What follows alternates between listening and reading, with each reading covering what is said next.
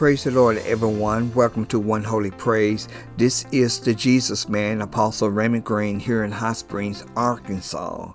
Today, I'm not bringing the Word of God today because I need to get some rest in my body. But this morning, early, early this morning, during my favorite time in fellowship and communicating with the Lord in prayer, my eyes was open while I was praying and I seen and I heard the voice of the Lord said, Love the Lord thy God and love thy neighbor.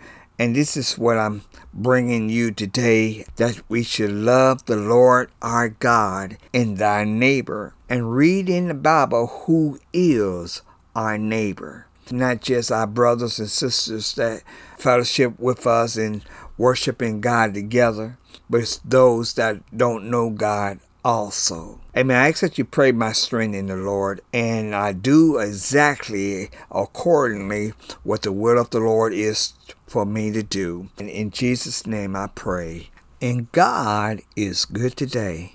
Thank you.